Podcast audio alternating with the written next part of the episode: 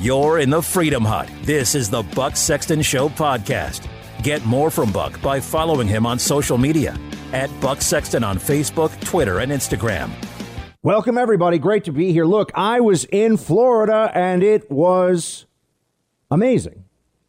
It really was. It was like an advertisement for what can happen when your state is not run by people who are completely beholden to the Democrat Party. When your state is not overtaken by those who either seek to control you or are too terrified, too anxious to make reasonable decisions, to come to fair minded conclusions about the kind of trade offs involved in dealing with a pandemic like we're seeing right now. I was in Florida for a week, and what did I see? People going about their lives, going to businesses, going to restaurants. I went out to eat night after night, restaurants open, businesses, stores. Imagine this. I, I realized that I needed something, I had to go buy something, and I didn't even have to call ahead and say, hey, are you? No. You know, I went to a bookstore in Florida. It was almost like a time warp. And you might say, well, hold on a second, Buck. They must be engaged in an experiment at human sacrifice. There must be a tremendous amount of loss as a result of their reckless policies in the Sunshine State. And it turns out that's not true at all. In fact, Florida is, by the numbers, by fatalities, by hospitalizations, better off, has been throughout the course of the pandemic, and continues to be better off than its two nearest states for comparison New York and California. Florida is better off. Now, let's understand this. I've seen all these objections that will be raised. I've seen all the people that say, oh no, look at the number of cases, and they pick some arbitrary. Look at the cases in Florida from December 18th to December 21st. See, it's not better off. It's pathetic. It's desperate. We can all tell what's going on here. Let's understand this.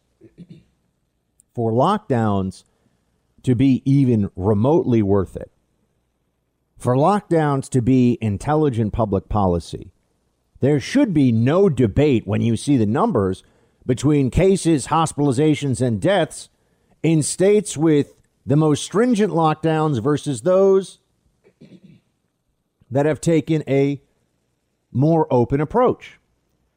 We should be having a conversation about how Florida has two or three times the COVID cases, two or three times the deaths. Not that it actually has less than states that have been going through continuous lockdowns for months and months. It should be absolutely obvious. It should be clear. And yet, it isn't. You don't even have to get into a debate about whether Florida is better than New York when it comes to how it has handled COVID, whether Florida is better than California. And yes, we're talking about a large Republican governed state versus two very large Democrat uh, Democrat governed states. This is about politics now because political parties have made it so. Because people that believe that Fauci is some kind of a saint have convinced themselves that anyone who doubts the wisdom of these catastrophic, irrational policies is a bad person, is a person who doesn't care about human death, doesn't care how many people lose their lives. Well, as it turns out, those people were wrong. They were wrong. And we can see it. And we all need to understand this. You need to be secure in the knowledge that you have from seeing what's going on around you in the country right now, you need to know that the experts are not going to come over to your side because this has become the experts and the elites unified against those who believe that freedom and the Constitution and the right to ask questions aren't supposed to be suspended the moment there's an emergency. In Florida, I was at restaurants, I was out, I was seeing people living their lives. I was down there with brothers, uh, my two brothers and my girlfriend, and, and seeing various friends, some of whom you'd even know from this show and from conservative media, people who either moved down there, and they were showing another way. You know, the states in our system are supposed to be experiments in a sense. There's the essence of the states as laboratories for different policies. And the Democrat obsession with the most stringent lockdowns possible, the Democrat obsession with making this as horrific and economic and emotional and psychological cost as possible from this pandemic. Uh, it's not going to stop. We have to stop them. We have to win the argument. They don't even see the results that we see and come to the same conclusion. They don't turn around and say, you know what, you're right. We shouldn't have done this. This was a bad idea. No, they turn around, they say, we need more of it. We need more. Double down, triple down. Why hasn't it worked? Because we haven't done it well enough. They ignore, they always talked about the data in the early days of this. And Fauci and the others would talk about their adherence to the data. Well, when you point out that compliance when it comes to masking, compliance when it comes to these draconian policies is higher than it has ever been, and particularly in places like New York and California. And I'm just most familiar with the numbers in those states. There are others you could put in there as well. But they said that they figured it out. They knew what to do. They had the facts, you see. And so they told tens of millions of people cancel Thanksgiving, cancel Christmas, don't see your loved ones, live in fear, watch your business be shut down, watch your bank account, watch your life savings evaporate. Because it's the only way you'll be safe. And now what you see is that we had to do all that. We had no choice. They made us, they used the force of the state, and we're not safe. The numbers are off the charts cases rising as though the stuff we're doing doesn't really stop it at all. That's where we are. Observe it, see it for yourself. I came back from Florida. I was on, I was on the plane. I get to New York, and sure enough, there's members of the National Guard taking data because they insist they insist that we fill out all this information about ourselves so that we can be tested and test and traced. What, what is that going to do? By the time they contact me, a week will have passed. I'll already be beyond the quarantine phase. They've got hundreds of thousands. Now, a million New Yorkers say that they, they've tested positive for COVID. A million. That's the latest number you see. And the claim is what? They're going to be able to call every contact, every person you see. This was idiotic from the start. You cannot test and trace a million people. Never mind the actual millions of people beyond that that you have no idea whether they have this or not. New York COVID hospitalizations are up 80% in four weeks. A million residents have tested positive. And what is Governor Cuomo doing? He's saying that they'll fine people a million dollars now. Any practitioner who gives a COVID vaccine to somebody who's not considered at the high priority will be fined a million dollars. Oh, that's right. Make it so that now there are enormous penalties attached to giving someone a vaccine that could save their life if it's not in the order that a bunch of feckless bureaucrats decide. That's going to make the vaccine get distributed faster. That's going to help. No, they haven't helped at all. They've been catastrophic failures. In fact, chief among them has been the governor of New York, although the governor of California is right behind him. And now we have this incoming Biden administration that has learned none of the actual lessons based on the data, and they're going to do exactly what has been done all along and that has failed all along. And if we don't stop them, if we don't win the argument and push back and non comply, Everyone will eventually see this as one of the greatest periods of national folly of the last hundred years. I mean, this is insane what we're doing. You can see it for yourself. I saw it. People are going about their lives in Florida. Yes, there are cases there. Yes, it's it's a very serious disease. It's very dangerous to the elderly. And yet you can still allow life to continue while trying to take reasonable steps to protect yourself. Reasonable precautions. What you see in these Democrat enclaves and what you will see from the federal level from Biden Harris is unreasonable. You'll see unreasonable steps, not just continued, enhanced, expanded. They'll go even further into this, which is just the height of stupidity. We can have our freedom back, or at least much more of it than we've had. We can have our constitutional rights back. Freedom is our fight this year. 2021, I'm telling you right now, is going to be all about the fight for liberty on an individual basis and for a free society. You have the lockdowns, you have the tech censors, you have a Democrat Party that increasingly just bears its authoritarian fangs without any sense whatsoever of fair play and good faith toward the other side because they haven't had it for years because Trump defeating Trump in their minds justified absolutely anything.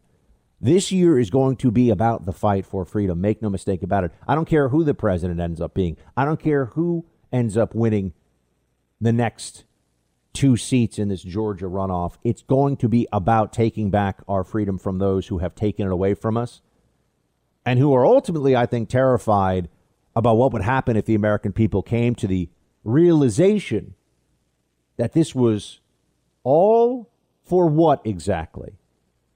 The mask mania, the lockdowns, the constant lectures, the Orwellian propaganda everywhere about hand washing and social distancing. What exactly did that save us from? Where are the results? Where's the upside of any of that?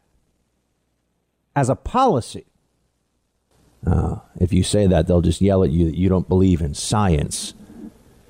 And then they'll tell you that there are more than two genders. That's the world we live in now in this country. Thanks for listening to the Buck Sexton Show podcast. Get the latest news and information from Buck by heading to bucksexton.com. 24 hours away, give or take, from, I guess we, what would we call it, G Day for Georgia. Not quite D Day, but it's a big day tomorrow. We have two Senate seats hanging in the ballots. And with those two seats, control of the Senate. And if the Democrats were to manage to take this, and if the current path, which will have a Biden Harris presidency, continues, which I think we all have to assume it will, uh, that doesn't mean we give up the fight, but it means that we have to prepare for this reality. And that's what I've been telling you for weeks. And I think now, if we all look back at that, in fairness, that was the correct approach. Fight, but prepare. All right. This is this means you you know you keep throwing you, you keep throwing the ball, you keep running up the middle. It doesn't matter if you're down two touchdowns, but you know you also got to be ready for the possibility that you're not going to the Super Bowl. But in Georgia, what we see are two Democrat candidates who are really uh, particularly well suited to show you what the Democrat Party has be, has become in, in this moment. And notably, this this uh, this Ossoff character, who who is it's almost like a a elitist Democrat created in a lab. I mean, this guy, nothing about him, nothing about him speaks to strength or wisdom or good judgment. He's just he's just a little little rich boy who wants to be important and powerful. And so he figures if he says if he mouths the right slogans, if he says the right things, Ossoff will get to be a senator. And look, there are plenty of clownish politicians on both sides, and there are people who, yeah, they've got a lot of access to money, maybe from their family, whatever it may be, and and they're not particularly impressive either. But this Ossoff guy, I got to say, not not uh, not somebody that you'd want in your foxhole. That is for sure. Kelly Loeffler. I was surprised at this one. Kelly Loeffler able able to throw throw some elbows when necessary. Here she is, play one.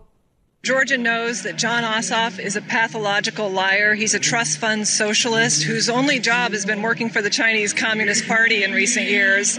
And look, here's the deal. If we're going to tell lies about my campaign, let's tell the truth about who he's campaigning with. This is the truth. Radical liberal Raphael Warnock has been involved in child abuse, domestic abuse. He's someone who has praised Fidel Castro, Louis Farrakhan, Karl Marx, James Cone. These are radicals. He has attacked our military, our police, our small businesses, and every Georgian who wants to live the American dream. So I'm not going to be lectured by some 33 year old trust fund socialist who's a pathological liar. Let it rip, Kelly. Let it rip. I like it. I like how she gets right to it and decides that she's not, not going to hold back on this guy who really does remind me very much of that Obama era meme of Pajama Boy, the guy picking his, if you remember, he was picking his uh, his Obamacare plan in his pajamas, drinking tea. He kind of even looks a little bit like Ossoff. But not that that matters. It's kind of funny, though. So Georgia matters a whole lot. Because if we lose Georgia, well, then we all recognize that if we lose Georgia, uh, if we lose both of these Senate seats, the Democrats are almost certain to have unified control. And and really, let's be honest, folks, it's 99% that that's what's going to happen if they take those Senate seats. They will have unified control of the government. Nancy Pelosi was just voted in as Speaker of the House. You know, my favorite thing about that is talking about a, a Chardonnay socialist. I mean, Nancy is, should we call her Pinot Nancy or Chardonnay Nancy? She's uh, among the most outrageous hypocrites and frauds you could find in the Democrat Party, which is saying a lot. I mean, that's quite impressive to pull off that feat. But Chardonnay Nancy has now the uh, is now the Speaker of the House, and the next as the as the next Congress now is uh, going about their business. And she also required the votes of some members of Congress who had recently tested positive for COVID, but were told to fly in and vote anyway. I saw this. I just, I, I it's amazing, isn't it? You can't say it's unbelievable because, of course, you believe it. Because, of course, COVID is so dangerous and so horrible that you can't be in the same home over the holidays as loved ones, including loved ones who, just by nature of father time don't have much time left. You can't see them, but if a Democrat who's important is going to have a funeral, well, then the COVID rules get waived. If a Democrat needs votes on the floor of the Congress, then the COVID rules get waived, almost like the virus has a political affiliation. You know, the, the virus will back off. And you saw this even over the over last summer when suddenly mass gatherings were safe during COVID outbreaks because it was necessary for public health for BLM to burn down stores, loot buildings, and attack strangers for no reason. Yeah. That's the kind, those are the kind of public health experts that we've been listening to. Don't even get me started on Dr. Fauci. That guy is one of the biggest catastrophes to befall America. Fa- Fauci belongs in the history books alongside generals in World War I who sent thousands and thousands of men directly into the machine guns, hoping the other side would run out of ammo. You're in the Freedom Hut. This is the Buck Sexton Show podcast. For more Buck, head to bucksexton.com and remember to subscribe to the podcast. But while we are on the subject of socialism for the rich, which my Republican friends have suddenly become very concerned about, let me talk about the Trump tax proposal that was pushed very hard by Senator McConnell and the Republican leadership and where I think every Republican voted for it. You want to talk about socialism for the rich? It is not the bill that puts $2,000 into working class hands all over this country. That ain't socialism for the rich. This is socialism for the rich in that bill. Amazon. Oh, by the way, I must say this if I may. We were quoting the liberal Washington Post owned by Jeff Bezos, the wealthiest guy in the world. So here is Jeff Bezos' company, Amazon, and they received a tax rebate. They paid nothing in 2018 in federal taxes. That's a corrupt tax system to begin with. But then on top of that, they received $129 million as a tax rebate. That, Senator Thune, is what socialism for the rich. If there's one thing that Bernie Sanders knows, it's socialism. That's for sure. He's not necessarily honest about socialism, but he certainly is quite familiar with it. As it's his ideology. I mean, it's this guy's reason for being. It's why He is a senator. It's why he was almost the Democrat candidate for the presidency. And I wish he had been. Because at least with Sanders, you get some honesty about what the Democrat Party is. At least with Sanders, they're more upfront about it. Notice how he goes after corporations. And this is just all for show. It's almost like a Bernie Sanders candidacy. It's to make it seem it's to make it seem like there's an openness about the radical aims of the Democrat Party to get the base all on board, but they're not going to let them really run the show because they don't understand the bargain. The radicals, the squad, the people in the Democrat Party on the far left, they're there to make noises about these things, but they're not the ones that are really going to run things. AOC just voted for Nancy Pelosi to be Speaker of the House. That happened. I think the whole squad actually voted for Nancy Pelosi. Now, what is what do we learn from all of this? The radical left, the activist class with the Democrat Party, they're there to pretend that all they care about is social justice, uh, a- advancing uh, minorities' interests, and advancing socialism for the poor for the working class and for the poor, but really for the poor, actually, for the non working class, and for the elites on the other side. You have Democrats like Pelosi, who th- th- this is the whole game. Who benefits from the Democrat Party the most? It's the people that are the most dependent on government and the people who benefit the most from government. And that does include very powerful corporate interests. That does include libs who run the tech monopolies. It includes the leftists who are in charge of places like Amazon and Google and others. Yeah, that's right. They like the government because it can be an anti competitive edge for them. It can prevent them from having to really deal on in a free and fair marketplace with opposition, right? The more regulations you have, the more carve outs in the tax code, the more legal hurdles and all the different individuals back office that you have to have to comply with the different dictates from DC. Well, if you're already a mega corporation, you're making a ton of money, you're good to go. Big business loves big government. Don't ever forget that.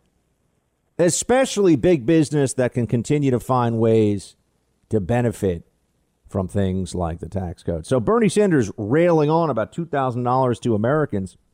This is where Trump and Bernie agree and there is something because of the populist nature of some of Trump's ideas and some of Bernie Sanders' ideas. There is something to the crossover. And there has been on trade, there has been on America first and the workers in the in this country getting the benefits of being Americans over foreigners and having jobs outsourced and all the rest of it. Uh, now that work is far from done, and as we know, there are a lot of a lot of continued battles we have to deal with from the Trump uh, from the Trump first term. But I'm just telling you right now, I don't know why Republicans. It's almost like they're trying to lose these two Georgia Senate seats. It's almost like they don't want to be back in the mix. I don't know what to say. Now there's there are two elements here. There are the Lin Wood, I'm crazy, going to say insane things about the election which is so damaging because it undermines the very real questions and concerns about the election, about the integrity of the election, the fraud, all of that. Right? What's what's a great way to undermine real objections? It starts to feel like this guy Lin Wood is either crazy or he's a Trojan horse for the left because the best way to undermine the real objections is to constantly spout nonsense. And if you look at this guy's Twitter feed, I, am not even going to get into it, but the guy's just gibberish. It's just crazy stuff that he's saying now. And there was a time when I know many Trump supporters were looking to him because he was saying, oh, no, we're going to, it's all a fraud and we're going to prove it. And, I, am saying, okay, great. Show me that proof. I, I think it was a fraud too. Where's, where's the proof? And other people are looking at this and, and talking about uh, double voting and they're talking about dead people voting, and those are the those are the real considerations and concerns. What do you have uh, when you when you look at the Lin Woods of the world? What are they telling you? What are they saying? I can't even. It's too silly to even repeat. I mean, he's talking about people being tried for treason and and just just crazy stuff. So remember that there are those who pretend to be in this fight and they're actually helping the other side. There are those who are holding themselves up as the great champions of MAGA, and they are actively assisting, they are aiding and abetting the Pelosiite left and the Democrats, the socialists. And they're doing so either because they're too stupid to know otherwise, or more likely, they're frauds. They're frauds. And they understand exactly what they're doing, actually. They understand exactly what's going on here. Now, there was this phone call over the weekend that was released by this Georgia Secretary of State, Raffensperger. And this guy, again, he's a little rich boy, okay? And, you know, that's just the truth. So Raffensperger is a rich guy who wanted to be important in Georgia, so he becomes Secretary of State. Really has no experience or knowledge that's, but okay, look, you know, he's got the role, so we got to deal with this. And Trump called him. And I'm just going to say this there are certain things an honorable person doesn't do unless there are extenuating, you know, extreme circumstances to it, and then you'd have to explain what those are. But you don't have a you don't have a phone call with the president of the United States that you surreptitiously tape and then publicly release. You know, if anyone that I know, if anyone who worked for me or with me or around me did this, I would be right rightly outraged just because it's a dishonorable loser thing to do. And that is what Raffensperger did. And you have to wonder what does he think? What purpose does this serve? I think it's because his own ego, he was worried that Trump was going to say things that he didn't like. So if he taped it, he'd have that as backup. But even still, if you're going to do that, tell the president that says, Mr. President, I'd like to record this call. That's the honorable thing to do. You know, that would be the way to. Now, I think Georgia has a one party consent, but I do believe it was across state lines. Anyway, I, I don't know. The, the recording laws are a bit complicated. They're definitely variable and they're a little bit complicated. Um, here is some of this phone call, though. Play clip 21. I just want to find uh, 11,780 votes, which is one more than we have because we won the state. So, so tell me, Brad, what are we going to do? Uh, we won the election, and it's not fair to take it away from us like this. Now, what what's the media saying about this? How are they taking this? Well, they're claiming that Trump is trying to uh, Trump is trying to, to cheat. He's trying to push and steal an election. That Trump is trying to. That's what they're doing. Now, what is Trump really saying here? His belief, and I, I'm I would I would bet any amount of money that you want that Trump does think this, does believe this. Although I don't like to bet, so I'll take that away. But you know what I'm saying. I, I bet you, I'll just say it that way. I bet you that Trump really does believe that he won this election. That he won the election. He and he thinks he won in Georgia. So all he's saying in Trump's mind is come on, man, you've got to get me the real answers here.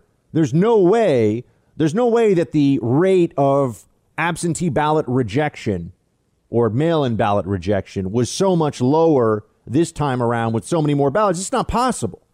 So find out what happened here. And all you have to do is show me 12,000 roughly. I mean, I know we said 11,000 something, 12,000 ballots uh, that are invalidated from their side because they were illegal ballots, and I win. That's what he's. That's what Trump is saying. But I know that the way that the, that this is reported on is Trump is pressuring him. I mean, I mean, he's really going to pressure him. He would make some kind of a threat. You would assume, right? He would do something beyond this. But now they're now they're at uh, they're at DefCon, DefCon one against Trump. Now it's it's the the usual panic. And you know, here's Senator Van Hollen. Oh, it's a criminal act. Play seven. Well, I, I, do think this has the elements of a, a criminal act, uh, and there's been a lot of discussion about that.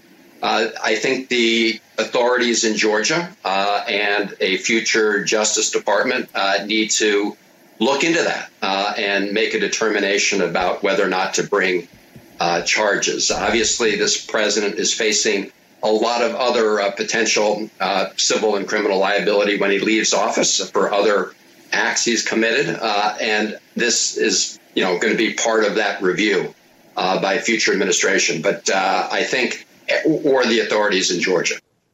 Now, there's no criminal act here. This is just bull crap from a from a uh, clown. But what he's telling you is is important to remember, and I, I want all of you to remember this. They will not be satisfied when Trump leaves office. They will not be satisfied with that. It's not going to happen. They want him to be prosecuted. That is what the Democrats actually want to happen. They want to see him dragged into court, criminally prosecuted, and ruined because, in the back of their minds, a lot of them must know. I mean, this has already come out. They recognize that what's gone on here looks shady to tens of millions of Americans. And beyond that, the Trump movement is going to continue. The Trump movement doesn't stop just because Trump isn't the president. And what really we need to start thinking about what are we going to call it? What is this conservative populism? Is it constitutional populism? We need to come up with a word. Is, is it just, you know, MAGA or what are we going to say about this? Because it's not stopping. The it's it's more than even just a set of policies. It's an approach to politics. That's not going away. So they want Trump to be prosecuted because they feel like that's the only way that they'll get to a point where all of a sudden, all of a sudden, uh, it will all stop. It will be over. It'll be done. The nightmare of having to deal with this guy will come to a conclusion. I'm just going to tell you this right now. This is the Rubicon, my friends. If Democrats bring a criminal charge against Donald Trump, and if you don't think they're capable of it, I got news for you. I think they are. At the state level, they'll bring some kind of rinky dink, Mickey Mouse criminal charge against President Trump when he leaves office. We need to be prepared for that. Because notice how quickly it shifted from unity, unity, which just meant shut up and do what you're told, to, well, now we're going to have to actually go after Trump criminally and go after his family members. They didn't miss a beat. No issue with it, no problem with it whatsoever. And they're serious about it. While our side has got Paul Ryan and other people going around telling all of us you know, the gentlemanly way to act. The Trump, the uh, rather the uh, the Democrat side is saying that Trump needs to be criminally prosecuted. The Democrat side is saying that Trump is a huge, uh, a huge target for retribution, and that's what they're looking to do. It's just a question when they get the opening. You're in the Freedom Hut. This is the Buck Sexton Show podcast. Get more from Buck by following him on social media at Buck Sexton on Facebook, Twitter, and Instagram. If I were the House Democrats, there's nothing stopping them right now from convening the Oversight and Judiciary Committee, play the audio in full for an hour straight, make every member sit there and listen to it, and then vote on impeachment right there because that there has to be a cost for these things. And even if he won't be removed and indicted by the Senate, President Trump deserves the historical stain, the permanent stain of impeachment. There's a reason why these processes exist in the first place. It's to have some measure of accountability, even if not in real time, but for the future and for that context. It has to be made very clear by a co equal branch of government that what Donald Trump is caught on tape doing is illegal. It's wrong. It's undemocratic. They want to impeach him again. Just, just in case you're wondering, is Buck going too far with this? They really want to prosecute. Well, they want to impeach him again. We've got what? Three weeks? Less than three weeks before there's a a transition. And I know, look, I understand there's going to be an objection to the certification of the results. There should be more investigation. I agree with that. I agree that we should have uh, more information. We should look into this. We should look for accountability. I agree with all of that. But I'm telling you the truth. A lot of other people are going to pander. I don't pander. The objections that these 11 senators are considering are not uh, considering are not going to stop anything. They're not unconstitutional. It's not a crisis. It's fine. It's the right thing to do, but it's not going to stop anything. But they still, even with all of this, Democrats are out there talking about how they want to they want to impeach this guy. You know, well, how many people were talking about impeaching and prosecuting Obama and when I say people, I'm not talking about, you know, your random buddy Phil who lives down the street from you and mutters to himself a lot. I'm talking about actual elected Democrats in office. How, how many of them were talking? I'm sorry, Republicans. How many elected Republicans were actually talking about doing this? None. we're all happy that Trump had won in 2016. And we're thinking about the future. Well, not every Republican was happy, but a lot of us were. Now here we are. Now what we see continues uh, continues to play out in exactly the way that we should have expected all along, which is that their hope is that they can get retribution against Donald Trump. Not enough to beat him. They want to get him. And not just him, people who supported him, people around him, maybe people who even say too many nice things about him on radio. You know, just just telling you right now, wait for it. I'll tell you when it happens. IRS all of a sudden is going to come knocking on the Buckster's door. Hey, Buck, Nice radio show you got there. Be a shame if something happened to it, Trump supporter. You're in the Freedom Hut. This is the Buck Sexton Show podcast. For more Buck, head to bucksexton.com and remember to subscribe to the podcast. Big week in politics. How are we looking, my fellow conservatives? What are we dealing with now? My friend Sean Parnell joins us. He is a former Army Ranger, author of Outlaw Platoon, as well as other great books. He is a candidate for a congressional seat out there in Pennsylvania, and that fight continues on. Uh, but Sean joins us now. Sean, great to have you. Hey, Buck. Good to be back. I hope you had a great holiday season. My friend, let's talk about Georgia first. I mean, you, you just you just ran in this last election for Congress, and you're very plugged into what's happening, and you certainly know in real detail the ways that this election was uh, funky. I guess that's a way we could describe it. That there are problems here. There was clear fraud. Uh, but explain this to me. How do you how do you think we're we're shaping up right now in Georgia? I'm I've been worried for weeks about the apathy effect mixed in with some of the uh, the lack of focus that I'm seeing from the GOP nationally and in Georgia. Yeah, I, I agree. I, I, I, am very, very concerned for Georgia. I, I mean, you know, because a clear signal that the Supreme Court and other courts, federal courts and state courts have set a precedent that really the Constitution doesn't matter. Laws, election laws don't matter. When we saw laws as specifically here in the state of Pennsylvania, Buck, that that were violated. Whether you know Act 77 itself, the, our mail-in ballot law was unconstitutional.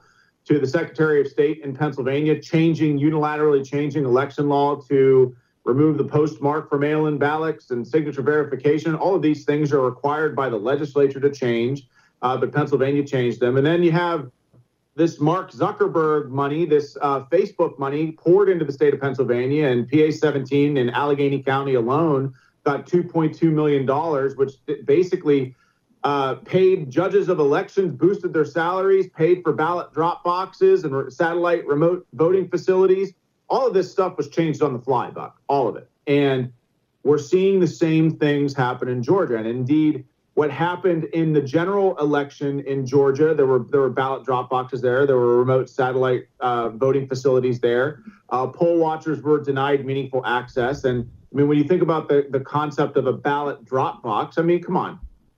Anybody with an ounce of common sense can tell you that they cannot be supervised 24 hours a day, seven days a week. What prevents any Democratic activist from stuffing 100 ballots in there every single day for a week? And in Georgia, they didn't scale back on any of this stuff, Buck. Uh, the Secretary of State in Georgia plussed up on ballot drop boxes. So now there are more. And so you add to all of these unconstitutional last minute voting changes, right? You add to that the level of what you said, the apathy that I feel like Trump voters are feeling like. I mean, many, and, and, and by the way, I think it's very important. There's a clear distinction between a Trump voter and a traditional Republican voter. And for success, for there to be any level of, of success achieved in Georgia, both traditional GOP and Trump voters need to turn out in force. And, and the base, the Republican base, the Trump base, feels, I, I will tell you, they feel a sense of apathy because they feel like they were left behind by the courts and perhaps even some members in the Senate and the House who aren't fighting as as passionately as I think they need to be uh, to make sure that people have a, a, sense of clarity with this election. So I'm very worried uh, about Georgia. Hopefully, when the president goes down there today, he'll stir up the base in northern Georgia because in northern Georgia, those Republicans need to turn out in force. Uh, but I'm worried because, man, I feel like we are staring we, we are staring into the abyss here, man. This country stands on a thin line between hope and darkness. And if we lose, if we lose both races in Georgia, I mean, the Democrats have not made a secret about the fact that they will do everything that they can to fundamentally change America for generations. What do you think, Sean, about this plan? So we got we got Georgia tomorrow, and then you know it's, a big week, a lot going on here. We Georgia tomorrow, and then you have the uh, certification January 6th, right? The Electoral College results certifi- certification in, in Congress.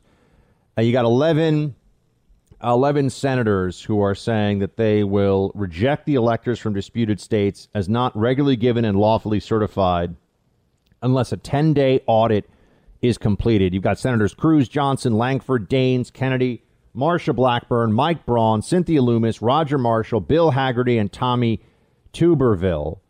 Uh, they've all said they're going to vote against accepting election results unless there is a 10 day audit. They want to extend this thing out. Uh, w- just first off, w- what do you think about this at the, at the macro level? Is this the right move, and do you think it can do anything? Well, I, I, look, I agree with it. I do think it's the right move. I don't know uh, if if a 10 day commission is going to have the time necessary to get the information required to do anything with it. Um, I, I, Senator Cruz, I think is is right to push back on this issue because I'll tell you, look, and this is just from from my personal experience on the ground in Pennsylvania. Buck, I have no idea how any person, Democrat or Republican, and I mean this, can certify the race in Pennsylvania. I mean everything that I just mentioned about unconstitutional changes to election system, to our electoral process here, uh, last minute on the go and add to that, like we're putting together uh, uh, an audit of the vote numbers using Pennsylvania's own reported numbers at a precinct by precinct level. And across the state of Pennsylvania, there's 120,000 vote deficit. And what that means is there are 120,000 more votes than voters statewide, right? Than people who cast ballots. In my district alone, there are 63,000 more votes than people who voted on election day. And this is data that can be taken from the SURE system in Pennsylvania. The SURE system is our official voter database and registry. I, by law, Buck, by law, the state of Pennsylvania cannot be certified until those numbers are recon- reconciled in the SURE system. And we just swore in the 117th Congress yesterday, and those numbers have yet to be rectified. And Allegheny County hasn't updated the SURE system since November 24th. So this is clearly illegal. Uh, and I, I, don't know how anyone can certify the state of Pennsylvania. Uh, this election was just a, a, disaster. And every day that goes by, we found out more information. It makes me less comfortable uh, with the way the, the election is conducted here in Pennsylvania. Sean, uh, we're speaking of Sean Parnell. He was a candidate for congressional seat in uh, Pennsylvania 17th District. He's a former Army Ranger, best-selling author, and uh, as all of you listening to the show know, buddy of mine.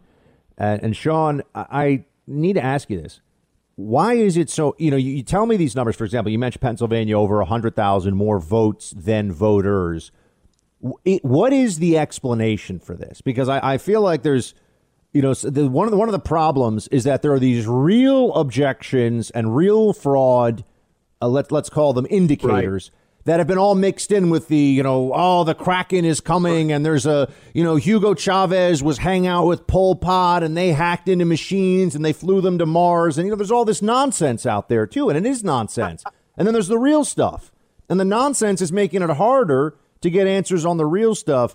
So to to do that, we have to ask the question: well, what would the other side say about this?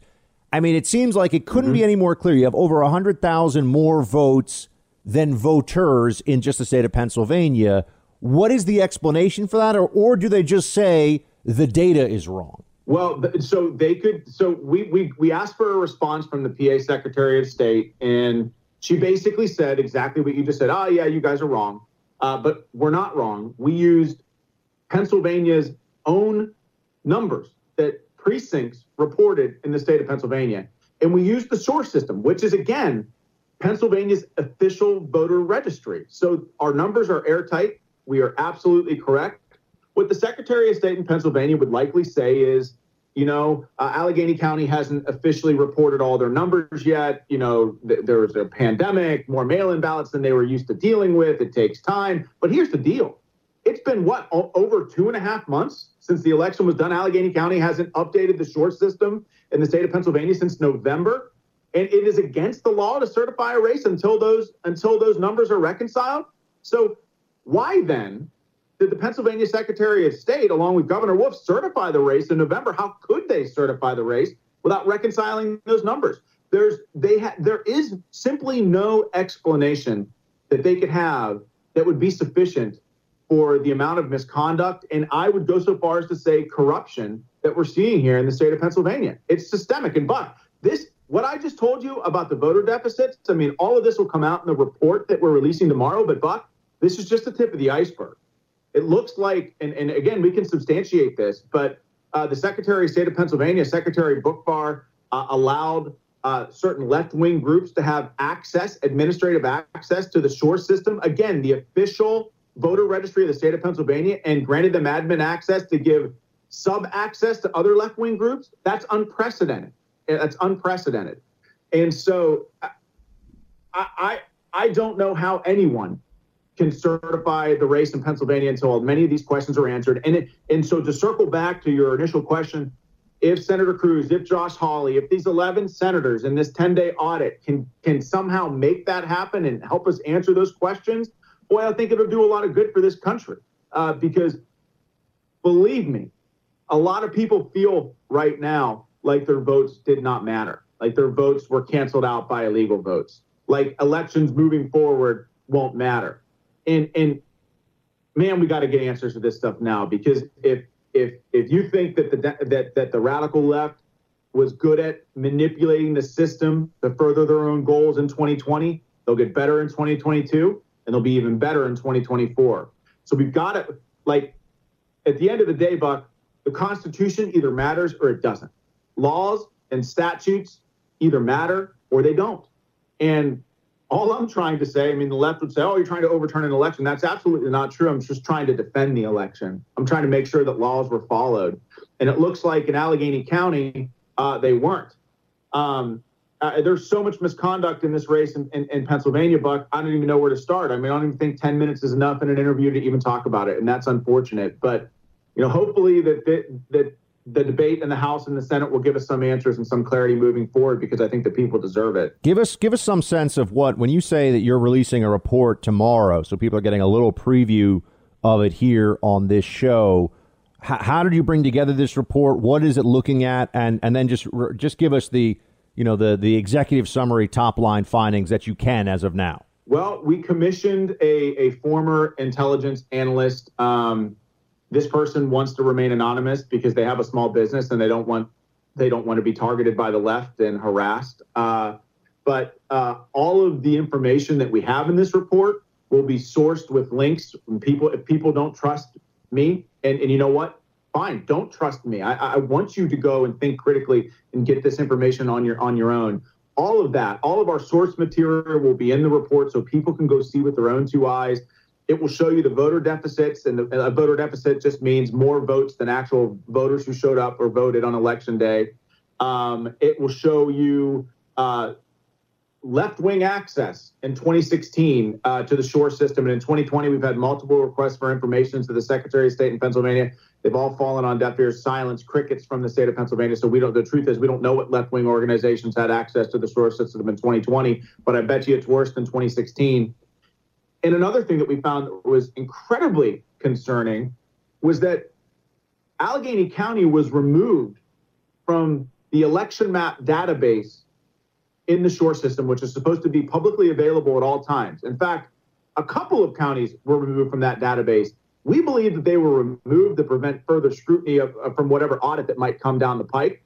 But the two counties that are removed, and again, I, I can send you the information on this and you'll see it in the report Allegheny County and Philadelphia County. Those are the only two counties in the state of Pennsylvania, I think, right now, where you can't go and pull up the election map to see how many mail-in ballots were cast, how many provisionals were cast, how many how many in-person votes were cast, and that information is critical. That with regards to how they're going to reconcile this 120,000 votes statewide and 63,000 votes uh, in my district, uh, in a part of Allegheny County alone. Buck, 48% of the voter deficit in, in the state of Pennsylvania happened in Allegheny County.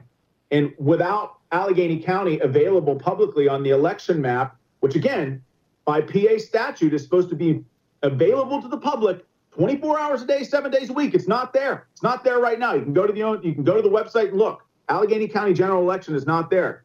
And without that information there, how, can how how can there be any transparency or accountability on how they reconcile these numbers? There can't be. And no, so there there there cannot be. Well, Sean, we appreciate you continuing to stay in the fight. Let us know. And I know you've got this report tomorrow. Release it. I'll be sharing it to people, and uh, we'll have you back on to talk about where this goes. Sean Parnell, everybody, thanks so much, my friend. Thanks, Buck.